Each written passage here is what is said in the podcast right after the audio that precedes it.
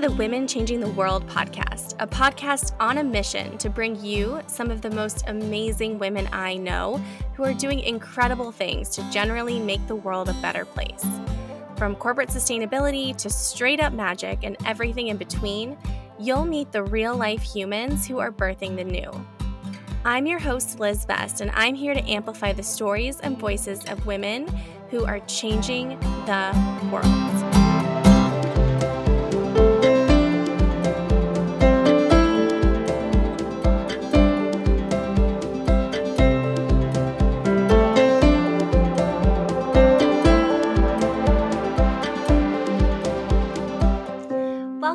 Another new episode of the Women Changing the World podcast. Today, I'm so excited to be talking to Eliza Erskine, founder of Green Buoy Consulting. We're covering everything from why introverts can be consultants and build businesses too, to what authentic business development looks and feels like, and why you may want to take a look at the B Corp certification assessment for your organization, whether you plan to get certified or not. Eliza is seriously brimming with ESG strategy wisdom uh, and has so many juicy nuggets on her experience of starting a business. And I just know you're going to enjoy our conversation as much as I did.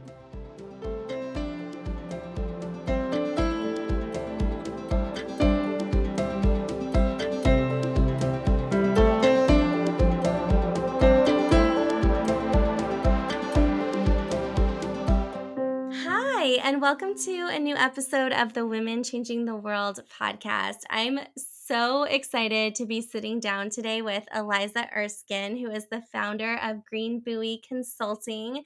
We have so much good stuff to talk about today. Welcome to the podcast, Eliza. Thanks so much for having me. I'm really excited to be here with you. Yay!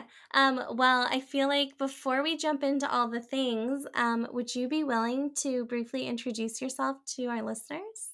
Sure. I am Eliza Erskine. I am the founder of Green Buoy Consulting, and we provide sustainability strategy and B Corp certification to high growth businesses, mostly in the service based sector.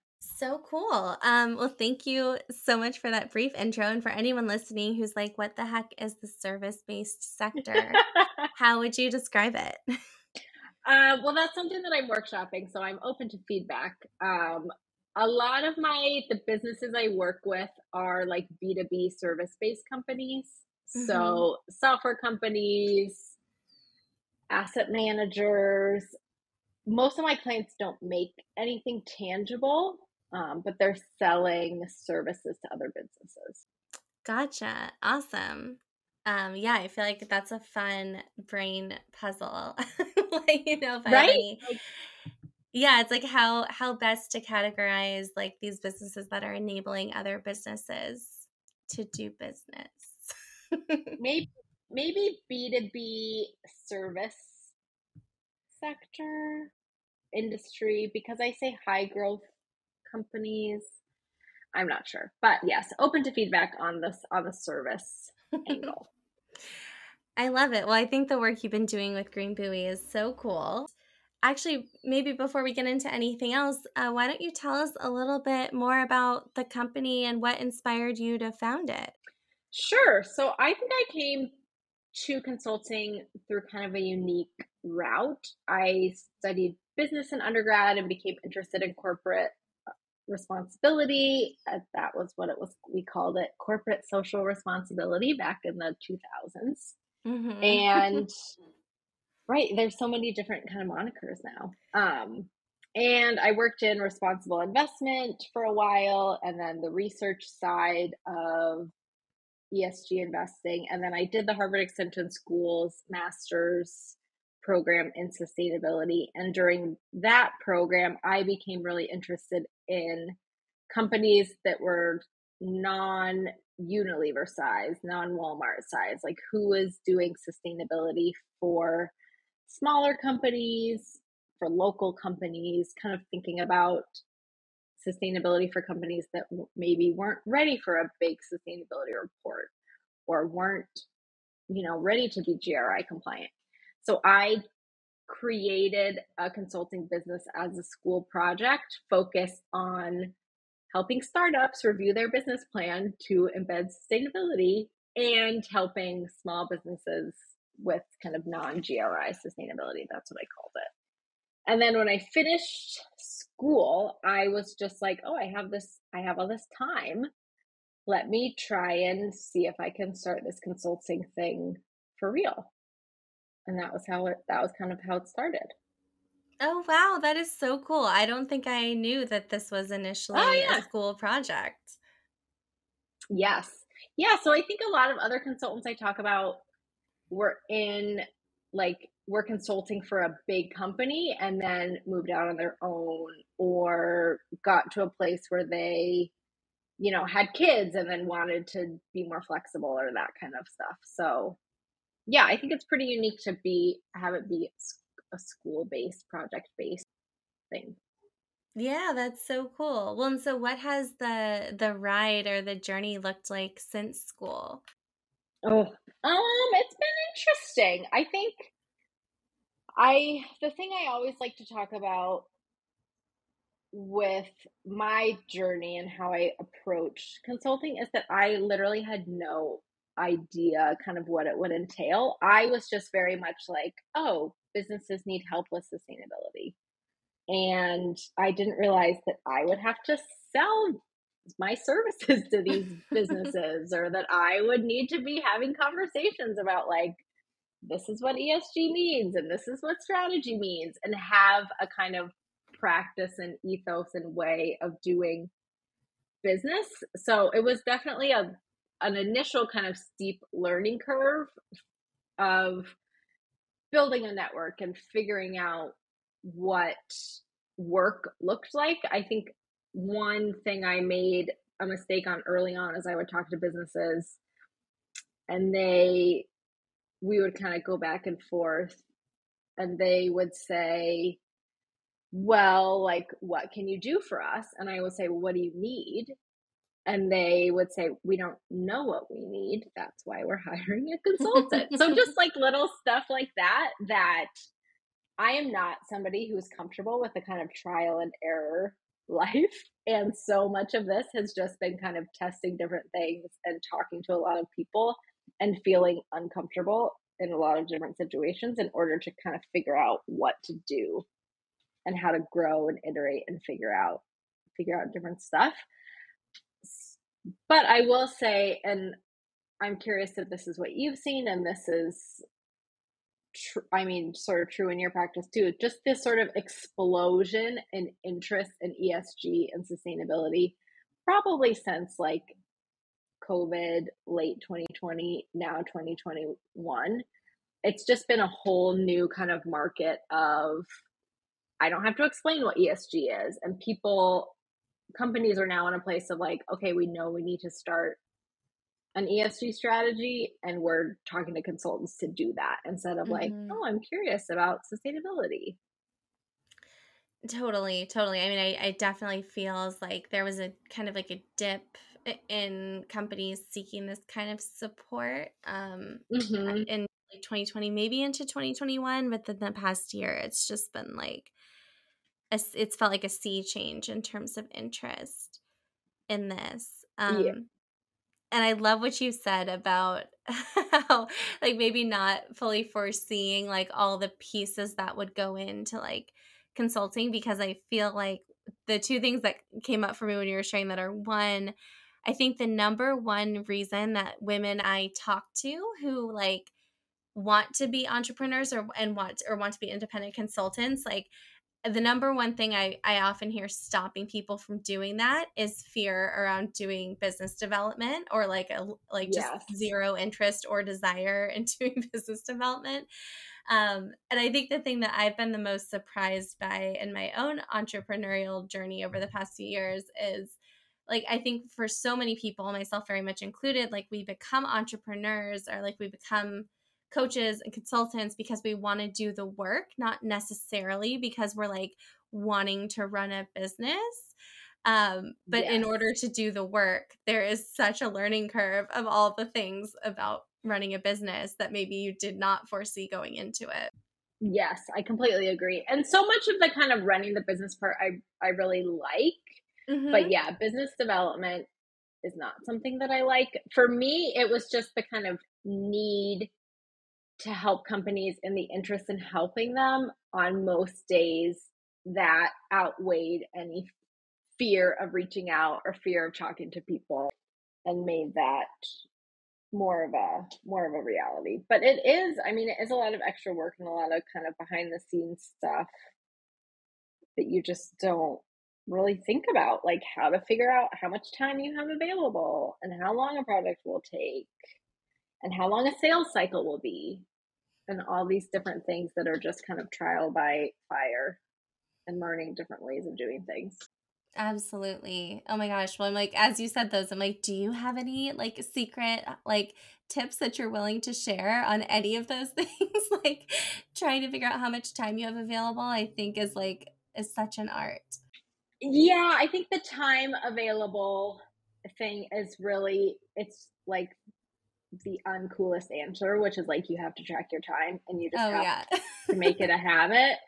Like there's no sort of secret secret sauce. I will say from a business development perspective, again, not super helpful, but like you really just need to practice. Like you just need to have those calls where you fall on your face and you're just like, "Oh, now I know how to answer this question." Or, "Oh, now I know how to do this." And doing business development in a way that feels comfortable for you. And for me, when I say that, it's literally like, what am I least comfortable with? Because I'm not comfortable with any of it. It's just figuring out like, is it writing? Is it doing a podcast? Like, what are those other activities that you're at least you're focusing more on those instead of like like if you look and you're like i'm never going to send a cold email like you're never going to be excited about it and i think the person on the other end can tell Oh, Whereas totally. doing a podcast or do, you know, some like different communities or different stuff like that, people can see, I think, where you're interested in and then they'll want to engage. Yeah, well, I know that you're someone who's really passionate about this idea that like introverts can build build businesses too. Um, and so yeah. one, like I'm guessing you're an introvert because you've said that before. Is that true? Oh yes, yeah. I I am an introvert. I always have been. Um, and I mean, even when I told, like, I remember telling like my parents' friends that I was starting a business, and they were like, "But you're an introvert." Like, they were just like, "How does that work when you're an introvert?" Or that was just like shocking to them that I would talk to people, I guess, for work and enjoy it. Um, but yeah, I think the business development is hard as an as an introvert just because, you know, I don't get energy from having endless conversations with people. But I think from a client side, it's really, really helpful to just have that kind of extra level of like being aware of who's in the room and being able to listen without needing to speak first. And these other angles of kind of being on the quieter side lets you understand the client in a different way and then feeding that back to them I think in a way that is surprising to them sometimes. Mm, yeah, because you're really listening. Yeah, I think it it ends up working out. I think it's especially, you know, with other people I talk to or women I talk to that seems like, well, you have to be like one type of person to start a business or you have to have these different traits to start a business and I really don't think that that's true because there's so many different types of businesses and so many different types of clients. And especially from a consulting angle like if you only need you know 10 or 20 clients and there's 6 billion people in the world mm-hmm. like you can you can find 10 people. So those kinds of thoughts bring me a lot of comfort Yeah, totally. I love that. When it's like, how can you like find 10 people or let 10 people find you and then make sure they have like the best experience ever working with yes. you. Um, because having just that handful of raving fans goes, I think, such a long way if you're feeling like daunted by finding clients or business development in a new business. Yeah, and I don't know if that's an in- introvert thing to be sort of like depth instead of breadth, but I would rather have like 15 contacts that I like really, really trust and can talk to consistently. And those are my business development channels instead of like 100 people that I just meet once and I'm like, well, they'll refer me. Yeah, I don't, I mean, I'm an extrovert and I would say I would rather have the 10 or 15 people personally as well. So I don't know if that, I don't know if that's an introvert extrovert thing or just a personality thing. or just a smart thing to do. totally, totally. Well, what would you say has been the single biggest driver of success in your business um, since you started Green Buoy? And I guess actually, before you answer that question, for anyone who's like wondering what all you do at Green Buoy, I don't know if you've told us like the full suite of things that you offer. So maybe let's talk about that first. Yeah, so I offer sustainability strategy. That's one of my kind of pillars. Um, and usually that means working with a client that has no sustainability strategy that's cohesive. So they might be doing a couple of different kind of initiatives, but they don't, they're not either connecting them to their values or their business purpose. And they're trying to figure out really how to unlock the value of that strategy. So I'm helping them implement that. Um, another area of business is B Corp certification. So I help companies go through the B Corp certification process, helping them do the assessment, figure out where to focus, and how to tie their business activities into the assessment and vice versa. So, a lot of the companies that are seeking B Corp certification have the values that align. Again, they're kind of doing a lot of those activities, but they want to formalize it specifically into the B Corp certification. And then a kind of newer function area of mine is helping newly public companies or public companies that have a pretty broad strategy but need help in one specific area like greenhouse gas accounting or setting environmental goals or figuring out one specific area within the kind of ESG. Um, so those are the kind of those are the main areas that I focus on and work with companies in. Um, and usually, I mean, a lot of my engagements are like at least three months, some are six, some are 12, which I really like being able to cultivate that deeper relationship with a client and more long term. It's only me that works in my practice. So I bill myself as an extra teammate, an extra person of support where I'm fitting into a client's business practice and the way that they're operating instead of saying, well, here's kind of my system and mm-hmm. we need to do we need to do things this way um, which i think clients value especially just in the kind of big world of consulting you always think of like a big firm that just kind of tells you what to do and doesn't actually help you do it like i'm very focused on helping them implement and make sure that those things are happening Totally. And I feel like having been in house too, I feel it's so refreshing when you're able to bring in a consultant or outside help that can like actually be an extra set of hands or like actually just jump yes. in and do stuff really efficiently as opposed to having like a million layers of work that go into something where you're like, if I just had an hour, I could get this done in an hour, but I don't. Right. Yes. And that is also the benefit of the size of client that I work with um, the majority of them are less than 2,000 employees. So, and I have clients that are as small as 50, 20 people. So, for them, an extra set of hands, you know, 10, 20 hours a month can really move the needle for them in a significant way compared to a bigger a bigger company. Absolutely. Um, well, now I do want to come back to that question, um, which I'm curious. Like, you know, when you think about like what has made this successful over the past few years, like what would you say are some of the biggest things or the biggest thing that have contributed to that?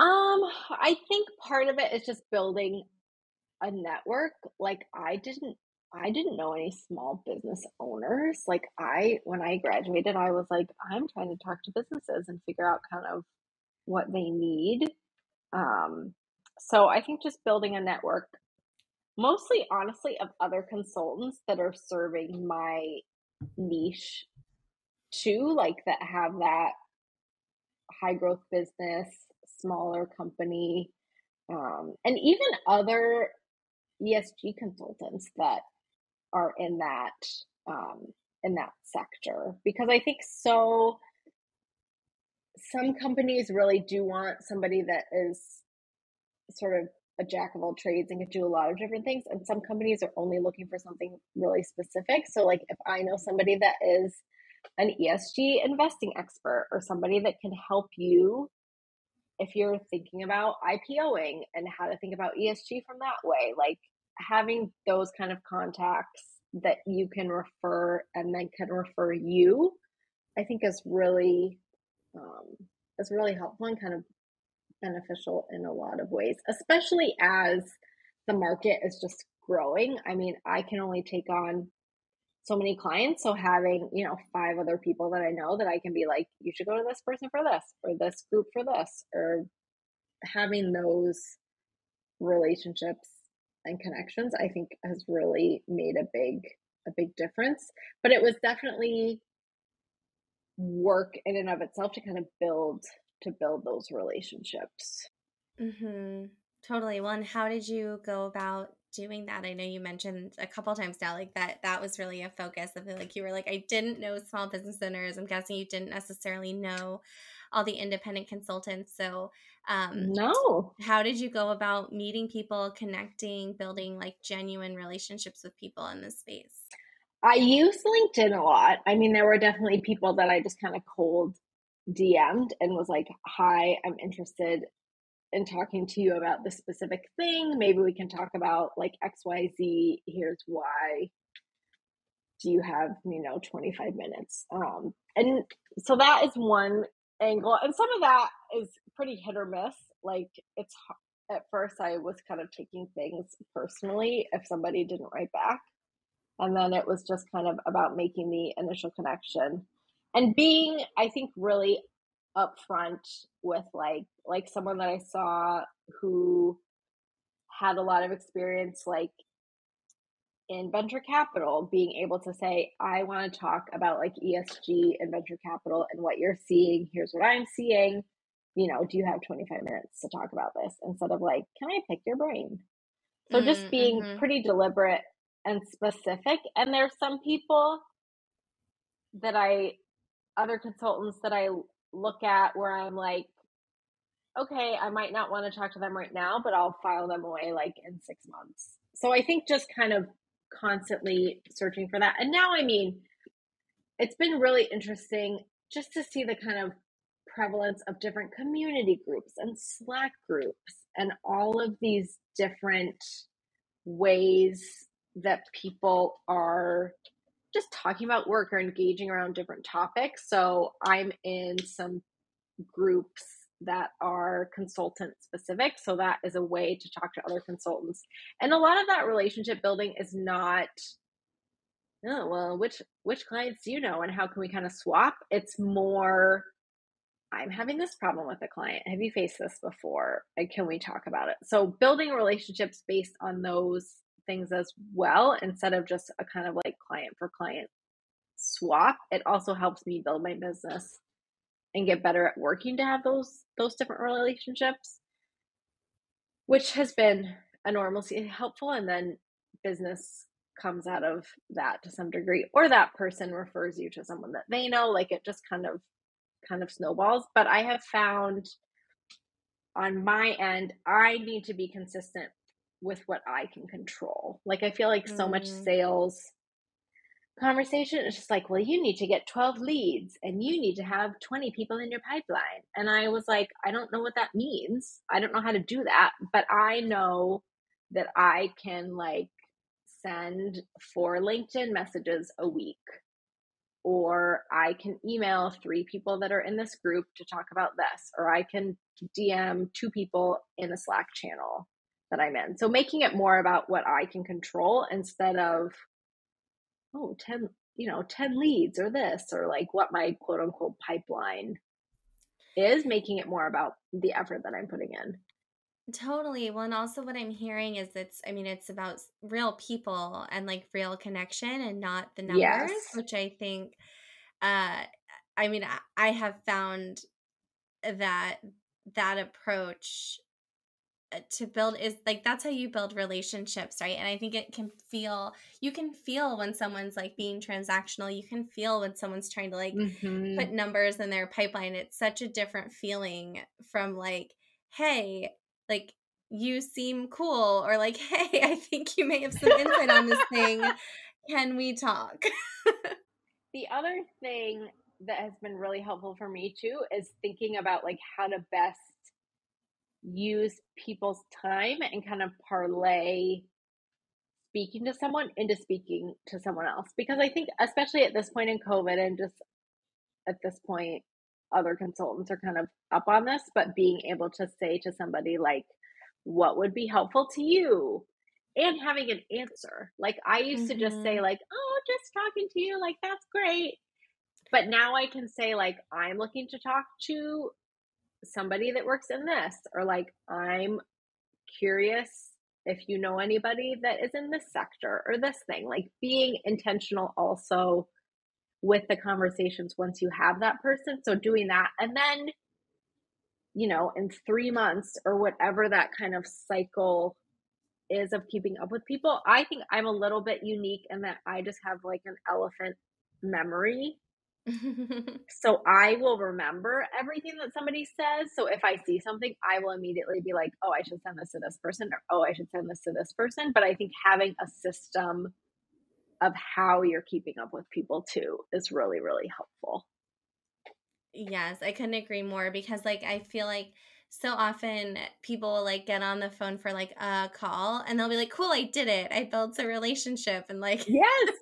and it's like actually like literally just sending one follow up email, like months or even a year later to be like, hey, this made me think of you, or hey, wanted to check in. Like, that's the difference between a relationship and like, you know, a one off conversation. Yeah. And I think, yeah, being able to give somebody something too like i find it very fulfilling to be able to say like oh you should talk to this person or like oh yeah this you know have you looked at this company? or this like i just think it keeps it keeps you on your toes in a different way and then naturally when somebody is like oh yeah this company needs b corp i'm going to send them to you or i don't know i think it just ends up it ends up kind of working out but it is definitely, I mean, business development and all that stuff is just a grind. Like it's just a lot of a lot of work and I think anybody that says that like, oh, it's, you know, three steps and you're done. I would not believe that person that they're trying to sell you something. So that's my totally. that's what I think about kind of BD. I love it. Well, you brought up B Corp certification, which was something I wanted to come back to. So, I guess first of all, if there is anyone listening who's not familiar with B Corps, would you mind sharing like what B Corp certification is um, first, and then would love to hear your take on why companies should consider it, or like which companies should consider it. Yeah, B Corp is a certification offered by a third party called B Lab, and it certifies your business in different um, social governance and environmental practices. So it will look at your workers, it looks at customers, it looks at community activities, and you have to fill out an assessment. Usually it's about 120 questions, depending on what industry you're in. You have to score 80 points or above, and for each section that you're highlighting and question that you're answering, you have to show proof. So if you're saying this is the percentage of our executive team that is made up of women, you have to show proof of that. So everything that you're doing, you're showing proof, and then you're submitting. You meet with B Lab, they check everything. If you have a score of 80 or above, you can um, you go to the next level, and then you talk about certification with them. The other key component of certification is that you have to change the, le- the legal designation of your business. So if it's an LLC, if it's an S corp, you have to change it to a benefit corporation and the reason that that this is done and the reason that B Corp requires this is because then you are legally saying we will create this public benefit that we've stated for the world. So in a capitalist focused market, traditional kind of IPOs or public companies, those companies are legally required to make as much money for shareholders as possible. Whereas mm-hmm. B Corp is designed to provide a public benefit. Um, and usually, the way I like to explain it is you're a company is legally saying we will incorporate people, planet, and profit equally into our decision making, thinking, and any initiatives and outcomes. So it's a really, I think, a unique certification because it does do the legal the legal designation. So companies like Patagonia, Allbirds, Warby Parker, um, I think there's about 4,000 B Corps now. So it's really something that has been growing a lot. And I think it's really enticing to companies that are looking at all these different, you know, ESG and sustainability and what does this mean and how can I be sure that any of this is real? Going through something like B Corp is a great way to show different stakeholders that you're doing things, but also just to set up a system for your business to mm-hmm. really integrate these different ESG metrics. Awesome. Yeah. And well, how did you get into helping companies go through the process? I started because a client asked about it. They said, We want to get B Corp certified. And in my great salesmanship way, I said, Great, you should. and they said, No, we want you to do this for us. And I was like, Oh, interesting. Um, and it kind of, yeah, snowballed from there. I think a lot of companies are interested in having just the accountability support, the project management support, having somebody that has gone through the process of kind of what does this mean? What is this, you know, how does this work? Are we doing this right? What do they mean when they ask this question? Um, so it's been interesting now. There's a shift I'm seeing from, and this I think is true of kind of broad, ESG broadly too, from kind of consumer based companies like for a Patagonia or for a company that's like selling a water bottle, it's great to be able to show the consumer like we're B Corp, here's what it means, here's why you should pick us over something else. And now I'm seeing companies using it like as a hiring tool. They're using mm. it as a mm. vendor management tool. Like it's just become such a different way of branding the company in different ways. So, and now there's statistics like people want to work at B Corps and people choose to work at B Corps over other companies. Like it's become a really big recruiting opportunity for companies. So it's just cool to see that shift. And especially because I think B Corp does a really good job of keeping employees engaged through the assessment. Like it's just designed to really be part of the whole culture of a business. So as people are looking for places that they want to work, to be able to say like, I know that this means that this company is really dedicated to this. Definitely. Well, do you have any like advice or thoughts on like what types of companies B Corp certification is most helpful for? Or like, are you of the opinion that like almost every company ideally should be moving in this direction? I think I will say that the assessment is free to do. So even if you don't want to get certified and you're in a place of like, what kind of metrics should we be tracking? What does sustainability mean? How can we be taking action on things that we want to be doing? I would encourage any company to use the assessment to do that and just set their own points goal. Like if they want to get to 60 points or 70 points, using the um, impact assessment. The thing that I do say that I think it's just every company kind of has to decide for themselves, it is a lot of work. Like it is definitely a really significant undertaking to do the assessment and you have to pay to become certified. Like there's different facets to making it happen. So I think it's critical for a company to understand why they're doing it. Is it for mm-hmm. employees? Mm-hmm. Is it for customers? Is it because the CEO just really cares about it? And all of those things are equally good and can be true. You know, I don't really care what the reason a company has for doing it, but I think they need to have a reason. And for me to be able to work with them, there's a lot of, we have a lot of those conversations of, you know, why are you doing this and what are you hoping to get out of it? And are you willing to put in this much work? and you recertify every three years? And is your board okay with the legal change? Like some of those different types of things I I think it's really important for a company to kind of dig deep and figure out why they're why they're doing it and really have those kind of hard conversations. But I think ultimately it's designed to work like I've seen it work for solo business owners and I've seen it work at, you know, thousands of, person organizations. Very cool. Yeah, I think that's also like helpful context too for people who are like, well, how would I even start? And the assessment is free to do. So if you're looking for ways mm-hmm. to better understand how you can integrate people and planet as well as profit into your business, that's a great starting point.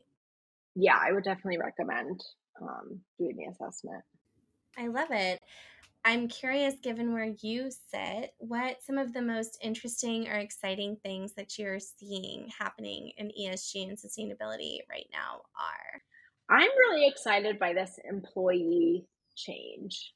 Like, I think it's really critical and exciting for companies to understand just how engaged and interested their employees are in different sustainability measures and how they can use it to both retain employees and get new employees. Employees are choosing where to work based on different ESG. Like if you're a software mm-hmm. engineer, you can work wherever you want. And if you care about climate change, you're going to pick the company that cares about climate change.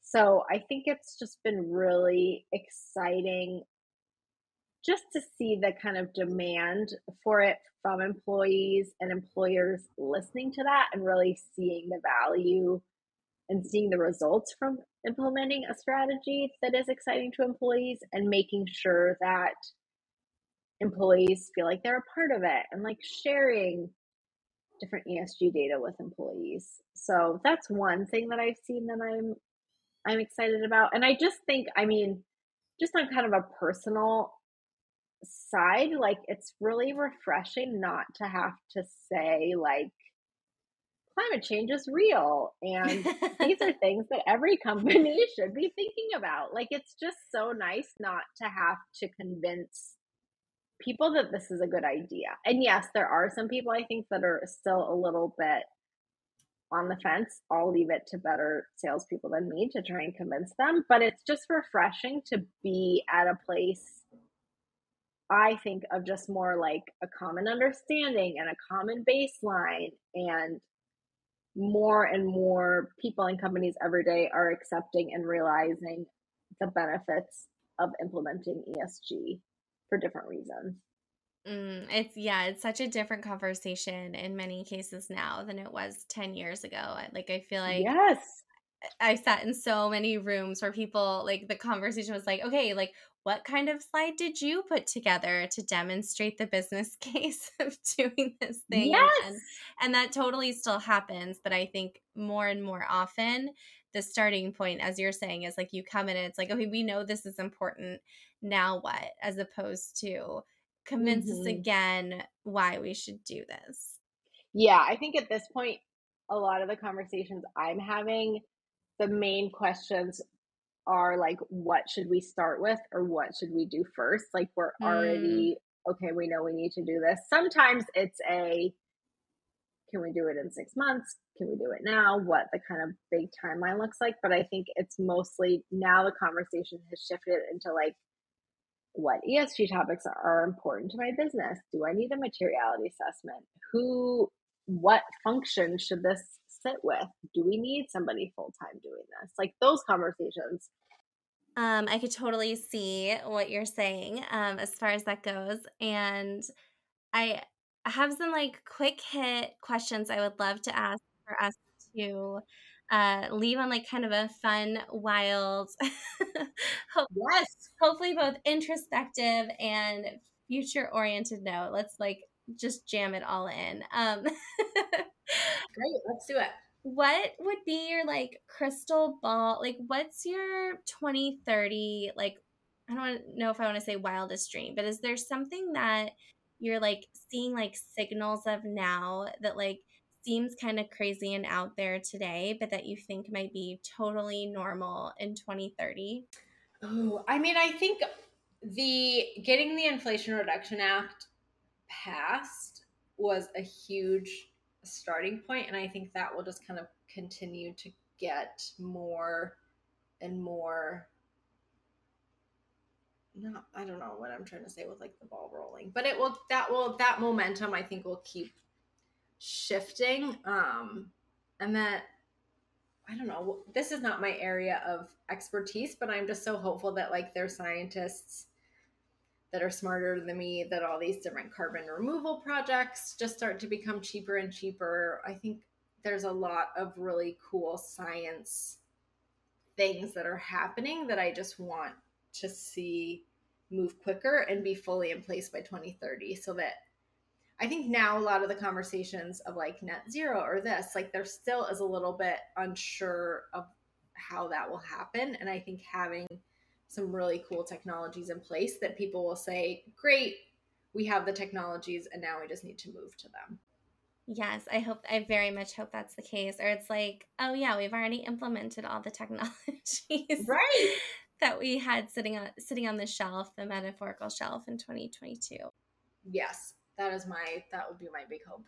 Um, well i always ask people on the podcast because it's the women changing the world podcast um, if you had to pick one thing about the world that you would like to change what would your one thing be? Paid family leave. Uh yes that's a great one.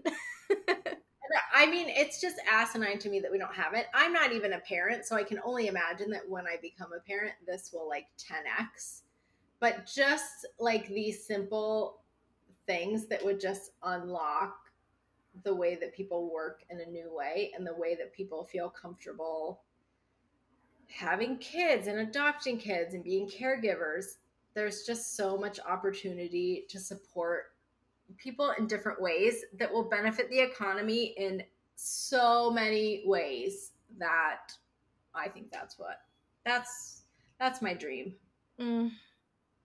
And that seems kind of doable. Like it's not totally pie in the sky completely. Yeah, so. I mean, I will be I will be offended if we can't figure this out in our lifetime, but I also know it's like not a small ask. yeah. Um, I love that answer though. Um, well, one thing I love asking people on the podcast uh, too, because I think so often, like I'm sure there is someone listening right now who is like listening to you and thinking about the work that you're doing and is like, oh my God, one day I would love to do something like that. And so I'm curious, this could be like totally for you or for whoever that random person out there listening is, but what advice do you wish you could give to your younger self? I wish that I sort of figured out and learned and was more accountable to listening to myself first. I think I kind of let other people's opinions or just like, what would other people think? If I could just not take into account everybody's opinion, yes, the people that I care about and the people that are important to me, but I just feel like I have this like well, what will they think? And it was like I didn't even know who they they they was, you know. But th- just having that kind of fear of like other people either judging or thinking about you, and the I think the older I get, and now that I built the business to this place, like everybody is thinking about themselves. Nobody is thinking about you as much as you think they are. So just doing what you want and not letting other people's maybe opinions or maybe thoughts get in the way. I love that so much. I can't tell you. I feel like in the past uh, probably a few months ago I, like all at once and then I had numerous conversations around this and also feel like I read it in a book that's now escaping me. But this idea of like, who is they? Like, who is yes. they that's made up in our head who cares that much about us or what we're doing? Yeah, and some, I mean, and for some people, there might be a real they. Mm-hmm. Like, I think that is also like, if you ask that and there's an answer, then I think it's worth kind of investigating what that relationship is and what that interaction is. But in my experience, it's just been like the sort of idea of like the collective we, like mm-hmm. the collective they. We don't, I don't know who they are. And the people that I care most about and that care most, most about me have been supportive and you know instead of oh my god totally yeah and i imagine some members if you were to like assign them to the imaginary they would also be supportive given a chance. Oh that's a good way to think about it too i hadn't considered yeah i'm so cynical i didn't think about that but yes though they the they also is probably cheering you on. I mean, it's just as likely that they'd be cheering you on as it is that they'd be criticizing you. Wow. See, this is why you're good at your job. Oh, thank you. Just examining all these like less nice things that we we say to ourselves and being like, "Huh, is that true?" right. No, what you said about like this could equally if it can be equally bad, it can be equally good. I think that's really really important to think about. And just from a I think just with, you know, business development, I and any business thing like i will go over and over and over just like everything in my head. Like i love to just like spin out and think of all the possibilities and attaching to this could go really really bad but there's equally a chance that it will go really well. Yes and i feel like that's such a like muscle to, yes. to expect the best case scenario. Oh yeah yeah. If you know how to build that muscle please please tell me because it is hard. Yeah. I think the brain defaults to just negative and we have to actively work to keep it even at neutral. Yeah, I mean, I think it depends. It like totally depends on like so many aspects of conditioning. But yeah, it's like how can we? And there's, I mean, I found um, so many different things that can help with this. But like, how do we make it a part of our practice? And this is something that like I am constantly working on. I definitely do not have it all figured out. But like, how can I make it a part of my practice to mm-hmm. truly believe that like the best case scenario is happening right now to remind myself that like it is just as likely that some like totally outside unforeseen awesome thing is headed to my inbox right at this very moment as that like something bad could happen i think yeah as you said like i think it's probably a survival thing that we're so trained yeah. to like be aware of like the possible bad thing but like being prepared for the possible good thing is so much more fun I like that. I'm gonna I'm gonna think about that. well, I would love to ask. It's like my not at all secret dream that one day I'm gonna get some inspirational post-its printed with. Um, I feel like, yeah, many of the women in my world, me very much included, have post-its on our like laptops, screens, desks. I have. I'm looking at them in all three places right now. Of um, like little phrases and sayings that just help us kind of like remind ourselves of the good stuff or of whatever feels important to remind ourselves of. And so one day we'll pull them all together into something physical. And I'm curious if you got to have your own Eliza post it, what would you want? What message or phrase would you want to put on it? Ooh, this is a great one. I would put on this goes a little bit to what we were talking about. Um, my post it would say, you are not the voice in your head. You are the one who hears it. Mm. have you read the untethered soul? No. Is it from that? Oh my goodness. Well it's it's very much about that. Uh, it starts out about that. Ooh okay. I need to put that on my uh, library list. I think i did actually and they didn't have it in stock so i just need to order it Oh, I love it. Well, in this in this season's batch of podcast episodes, this is the second time the untethered soul has come up. So for you and anyone who's listening, it's I feel like it's a great book that found me at the perfect time. So maybe it's okay. finding you down. I'll order it. Yeah, that's a great that's a great suggestion. Yeah, I just think it's so I don't know. I found that to be really helpful. Totally, totally. I feel like it, yeah, to just take a minute to be like, wait, is this me or is this just the voice talking to me? Right. I call it the neighbor. The neighbor. It's my neighbor, like over the fence, bothering me. I love it. That's totally giving me like home improvement vibes. Yes. yes. Yeah, it's just like the noise that you don't want to hear that's like outside your house or your apartment or wherever. Yeah, and sometimes you just need to like close the window. Hmm. yeah, the uninvited voice. Definitely. Um, oh my gosh. Well, I I could talk to you for hours, and I also am very committed to trying to keep these podcast episodes digestible. Um, so I think we'll go ahead and wrap up there. But the last thing I wanted to ask is where can people find you, keep up with you, follow along with Green Buoy? I know you're like super active on LinkedIn, but where is the best spot? I am super active on LinkedIn. If people love LinkedIn, you can also find me at my website, which is greenbuoyconsulting.com.